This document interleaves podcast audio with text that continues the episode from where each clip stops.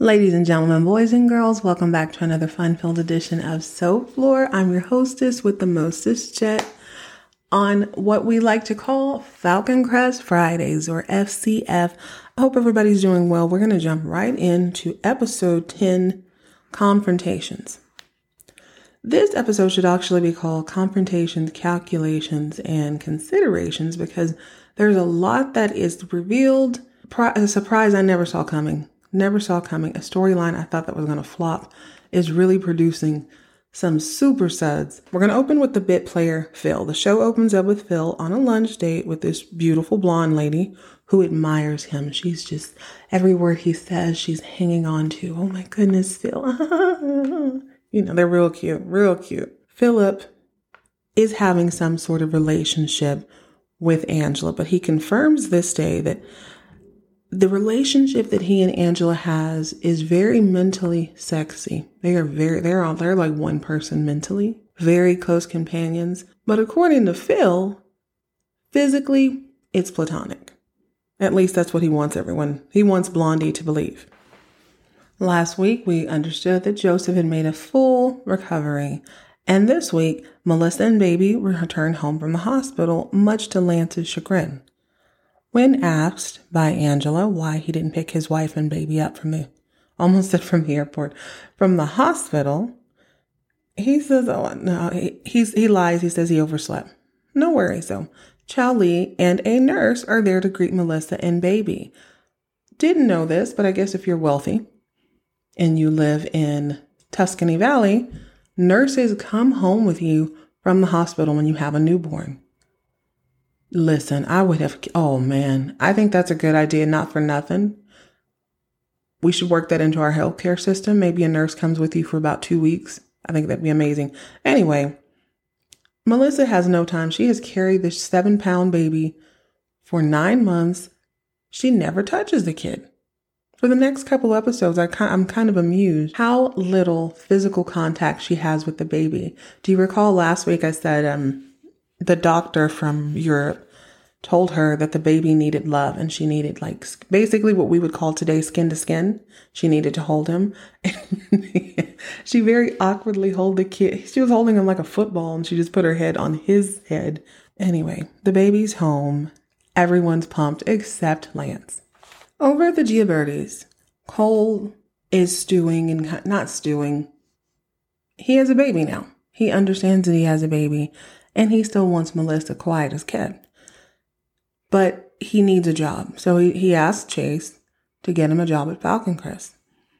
Ever since the merger, ever, well, ever since Chase took his rightful seat on the throne and embraced his new swag, Falcon Crest afforded them work. Him and Cole don't need to be out in the field working as hard anymore because Falcon Crest has people to do that for them. So Cole has a lot of time on his hands he also has a lot on his mind, and he finally tells Chase that he knocked up Melissa. Now, at first, Chase gives him the side eye because even he has heard about Melissa's reputation. And it's hard to believe that she and Lance, who also has the same reputation, never came together for real, for real. But he also had a feeling that the kid could be Cole's. As they're having a father and son heart to heart, the fabulous Jacqueline calls, so Chase has to go and handle that and he's relieved. He tells Vicky that that was the hardest thing he's ever had to say out loud. Jacqueline announces that she is coming into town. So Chase calls Maggie, who's in LA working on her movie, or the script at least. They're not filming, they're doing all the edits to the script. So Maggie starts making plans to fly home only. Well, let's back up a little bit. Ever since Chase has decided to kind of track down Angela's wrongdoings and Maggie has been working on this movie script, they haven't had a lot of time to come together. You know, there's no grown sexy time, if you know what I'm saying.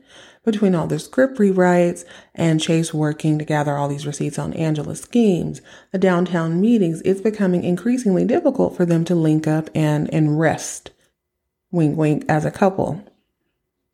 Chase really learns this the hard way one trip when he goes down to LA to not only meet with the accountant, but to meet up with Maggie. And he plans to just, you know, go have this meeting and come right back, but he shows up to the hotel two and a half hours late.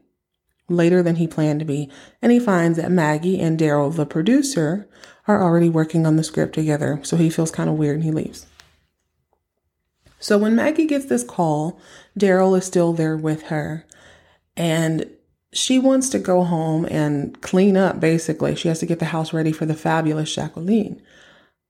Only Daryl's talking to her and he's like, Listen, you have three, you have a husband, you have two whole full grown kids. There's three adults there that can clean up. Why don't you come to my place? Let's go to Malibu, baby. I've got this dope view, ocean front. You can be on the beach. My house is like it's decked out. Everything's there. It'll it'll be awesome. Why don't you just come with me? And she sits and she thinks about this and she's like, Yeah, they are adults. I mean, they can probably handle a mop and a broom. They're fine. Besides, like, don't they work outside all day clipping grapes and whatnot? No disrespect to people who run a vineyard. I just, I don't know a lot about it. So Malibu actually turns out to be a fantastic plan. Maggie gets there and she's able to bang out most of the rewrites in no time. And this is where producer Daryl shoots his sleazy shot. Now, at first, she's able to thwart his advances. You know, I think he tries to kiss her, make a move while they're typing. She just kind of does, you know, she does the Fonzie, slicks her hair back, flips her hair, and continues to type. But then they decide to take a swim. Actually, they don't swim. She swims in the ocean nonetheless. So she's out on the beach. She comes back in from the Pacific and she's just like really invigorated. You know, you got to think about this. When we first met Maggie, she was a freelance magazine writer. She has then turned that into a career where she's a reporter. Now she's writing a movie script. Like this is a writer's dream. And it's just like it's all coming together. So between the fresh salt water air, the the sand between her toes, the the excitement of the project she's working on, it's just it's all a lot. You know, she's kind of caught up in the moment. There's Daryl holding a plush robe. He wraps her in it and they kiss. I say they. He reaches in for the kiss. She receives said kiss back up and they kiss again. Maggie. Maggie. So after they kiss and they're kind of holding each other, he's holding her because she's wet and like salty water. You know, he's got the robe around her. He tells her, Why don't you use the bathroom downstairs to shower and I'll be waiting for you upstairs? Sure enough, she uses his carpeted bathroom showers downstairs, and after showering, Maggie takes a good look at herself in the mirror. Meanwhile, Daryl's upstairs waiting for her in his own bathrobe. And when he comes down, he finds her packing all her stuff up. She's fully dressed. She had a she had a moment of clarity. Once she was in the bathroom she had to face herself, she had this moment of clarity. She packs up her stuff and she's like, Daryl, I wish I had seen through this. You you brought me here to seduce me. And he swears up and down. He's like, no, I mean, no, yes, yes, I did. I just felt like there's something, there's something there between us. She's like, dude, this just ain't for me. sorry. You're not my type. My type is at home. My type is happily married. But she returns home to the aviated Adonis only to find out that she is a grandmom. She's a Mimi now. Thankfully for her, this is just the sort of distraction that is needed so that she doesn't have to have that conversation with Chase about what really happened down in Malibu. Vicky pops her head in this episode just a little bit. She's still running with the coach. What's his name? Nick. Nick is still her running coach. But Vicky is increasingly thirsty. She's not doing a very good job of putting up that boundary and keeping that line between friendship and otherwise. She pretends to have a cramp, right? And she's, oh, my leg, I think I'm catching a cramp. And he goes over to help her massage it out. And she asks about his wife.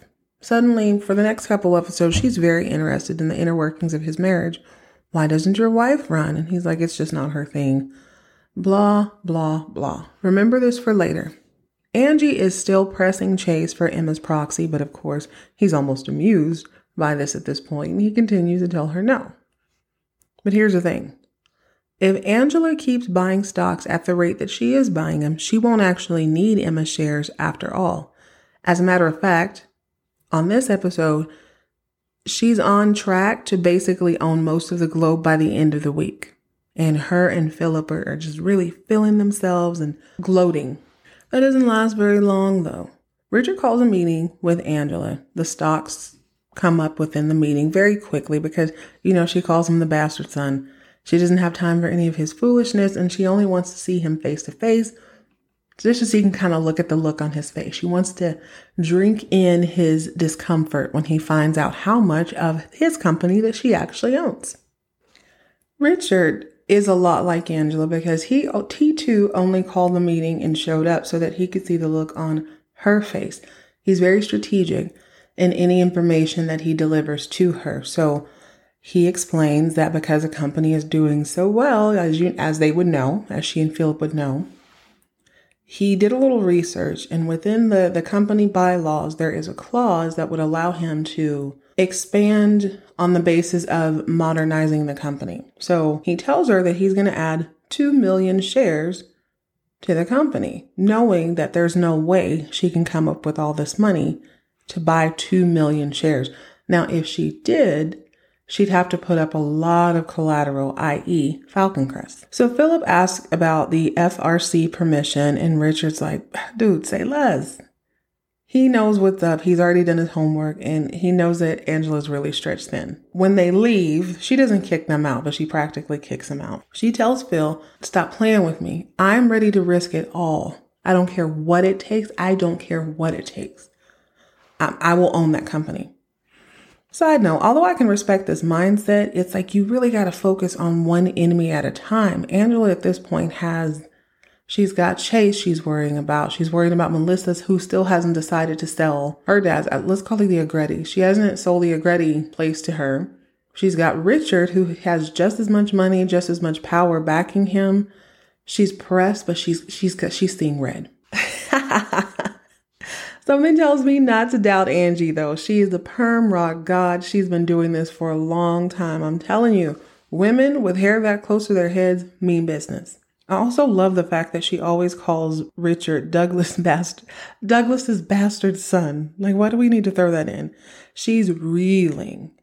And Philip, he, he's listening to her, you know, he's kind of letting her go off for a second. He's like, hey, I think I know a guy. He might be hard, Angie. I don't know if I can get him. He seems to be pretty straight cut. He's not, I don't know if he can be bought. She's like, anybody and everybody can be bought work on him. So he's like, all right, great. So the turns out the guy's name is Kenderson and he turns out to not be such a Boy Scout after all. He has a raging drug addiction. And that's music to Angela's ears. They formulate a plan to basically let Kenderson underwrite all 2 million shares, which would thwart Richard's plan. I don't know a lot about stocks, but basically, Kenderson comes in. They don't even have to blackmail him at first because he understands that right underwriting 2 million new shares is a huge profit for himself personally. He's focused on the bag. Richard is playing chess, not checkers. He calls Philip up one day and he's like, Hey, dude, would you like to come and work for me? I can make it worth your while. It'll be awesome. Now, right away, Phil's like, Nah, man, I don't want to. I don't want to do all that. And and Richard's like, okay, fine. Well, thank you for coming down. And this this flips Philip a little bit. So this is the first time I've seen him, or second or third time actually, He's never not been loyal to Angela, but he is definitely, you can see that he's tempted, if nothing else. So he asks, he regrets saying no, and he asks Richard if he can have a little more time to think about it. And Richard's like, nah, I'm good. Remember that stretching business I was talking about earlier with Vicky? with Vicky? I don't know why my voice sounded like Mickey, but Vicky is running a 10K. She's doing really well. Side note, this is another costume choice that I am all here for. Every time Vicky steps out to run, she looks like a solid gold dancer. She looks amazing. She's always got on a really cute outfit. This one is gray, like a gray tank top and running shorts, and she usually has on like a headband. She just looks awesome, right? She looks very dressed up. But baby girl is running in pantyhose. Make that make sense. I, I have to diverge just a little bit here on this on this episode. Growing up, I spent a lot of time in church too. Back in the 80s or late, you know, late 80s, early 90s, back in the day, little girls wore pantyhose a lot. I hated the feet. God, it was the worst thing ever to have my mom help me with those stupid pantyhose and she'd like pinch my legs, not on purpose, but to pull them up and then you get a run on them. It's a thing. You're super hot. I don't mind them so much now. I guess we would call them tights. They look a little bit different, but oh, she's running in pantyhose and baby blue. Now, anyone who's ever worn anything light blue, any pastel colors, you know it's it's fine if you're inside in the air conditioned climate. But if you're out running around, you're gonna sweat through that. I don't care who you are. But not Vicky. Vicky can run a 10K in pantyhose, adding another what, you know, six or seven degrees of heat to her body, doesn't sweat through that blue. She looks fantastic. So she runs this 10K and she crosses the finish line. Her family's there to cheer her on, of course, and she sees her running coach and his wife, Sheila. Now she sees them and she didn't want to go over and say hi, but of course her parents are oblivious to everything that's going on. So they go over and they're like, Hey, how's it going? Sheila, this is blah, blah, blah. They make the introductions. And Sheila looks at Vicky, who's, you know, glistening with sweat and beautiful. And once they walk away, she looks over at her husband. She's like, "Oh, okay. Oh, oh no, no, no, no." She reaches her hand out to shake Vicky's hand, and she goes, "Oh, you're the one who gets the leg cramps." Like what? What a bizarre, what a bizarre thing to say. Once they leave, she asks Nick, the wife that is, uh, "You didn't tell me. Why didn't you tell me she was like young and so attractive?" So she's obviously got a little bit of a problem with it. But I thought, girl, don't show your cards why would you say, oh, you're the one with the leg cramps? Like, okay, uh, mm. And why, what an idiot. Why would Nick even mention that? There's no need to bring that up in conversation. I don't care how innocent that was. I don't care if they are the best of besties with six feet of distance between the two of them. Don't tell your wife you're rubbing leg cramps out for anybody, for anybody. So, in a buzzer beater scene, Chase walks in Angie's house and drops a bomb. If this is your first time listening to Soaplore, thank you for staying with me this long. I don't I don't make up anything, but I do take creative liberties from time to time to give you the essence of a scene versus the actual full-on dialogue. Welcome to Soap Lore Theater. I am going to react, reenact this scene for you. So let's set the stage. It's night. Angela is in her study, quietly and diabolically figuring out how she can ruin Richard's life and Chase's life and whoever else stands in her way. Philip, the lawyer, is in the house. He must be in the bathroom or getting a glass of water because he's not in the scene just yet. Enter, unannounced, mind you, Chase Gioberti. Chase strolls in in his aviators that I love so much, dripping with swag, and is like, Hey, Auntie, Whew, I'm so tired. I've been all over the place. Now Auntie Angela is scurrying through papers. She's like, "Ugh, I don't I don't care. I don't care what you've done. What do you want? Why are you here?" Chase sits down and makes himself comfortable. He says, "Cole's going to start working for Falcon Crest tomorrow. He's going to have a job here. Um, I'm thinking he should probably be working with Lance. You know, he's he's a quick study before he can finish." Angela's like, no, no, no, no, no, nah, baby. She turns into Ike Turner. No, no, no. Listen, listen. I don't have money for all that. I ain't got no money. I'm about to start laying people off. As a matter of fact, I can't do it. No, mm-mm. Can't do it. By this time, Philip has entered the room. And Chase is like, oh, good. Philip, you're here. So, um, my son, Cole, is gonna work here. He's gonna start working for Falcon Crest. Angie's like, little boy, if you don't quit playing, get out of my office. He's not. No. Guess who's not working here? Cole.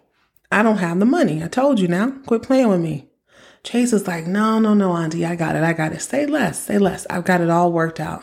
So, you know all those European corporations that you invest in? Well, it turns out you have been moving money to those and using them as a personal holding.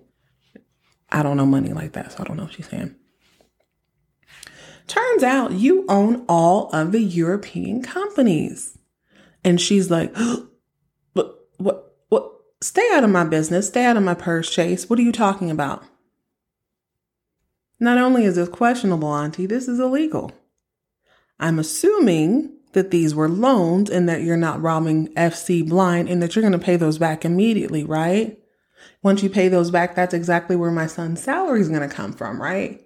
Think you're going to do that or I'm going to I'm going to report you to the feds.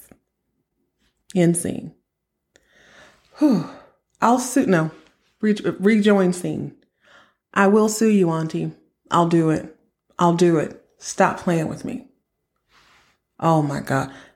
End scene. Angela is shook. She's like, oh my God, this kid never stops. I get one step ahead. I'm going to take over Douglas's bastard son's company. And then here comes this little brat. Oh, to add insult to injury, Chase saunter he wake he stands up and he kind of saunters off and he's like, "Oh, and by the way, my mom's coming tomorrow." Angela hates Jacqueline and Jacqueline hates Angela. So it's just like, oh, it adds insult to injury. Once Chase leaves, Angela, of course, turns to Philip like he can't do that. And he's like, I don't know, Angie. I don't know, baby girl. Doesn't look like you have a choice. You're gonna have to pony up. You're gonna have to pay it back. Like there's I don't think there's anything you can do about it. And she's like, Psh, I am the perm rod god. I threw a man over a cliff, set his body on fire, and I'm still walking free, no handcuffs. I please. I ain't worried about the little boy. I can handle Chase and that bastard son of Douglas's. But what does Jacqueline want? The only person who scares Angela Channing is Jacqueline. Why? Guess we'll have to find out next week. Join me next Friday on Falcon Crest Friday as we continue the saga. Great episode. I didn't know Maggie would ever step out. And that means she didn't fully step out, but the fact that she even entertained it, I really did think that her storyline wasn't going to come to anything. But hey, I'm here for it. This is why it's a soap opera, right? I highly recommend that you watch this on Freevee, which if you have a Roku TV, it's one of the channels. If you have Amazon Prime, it's also one of the channels.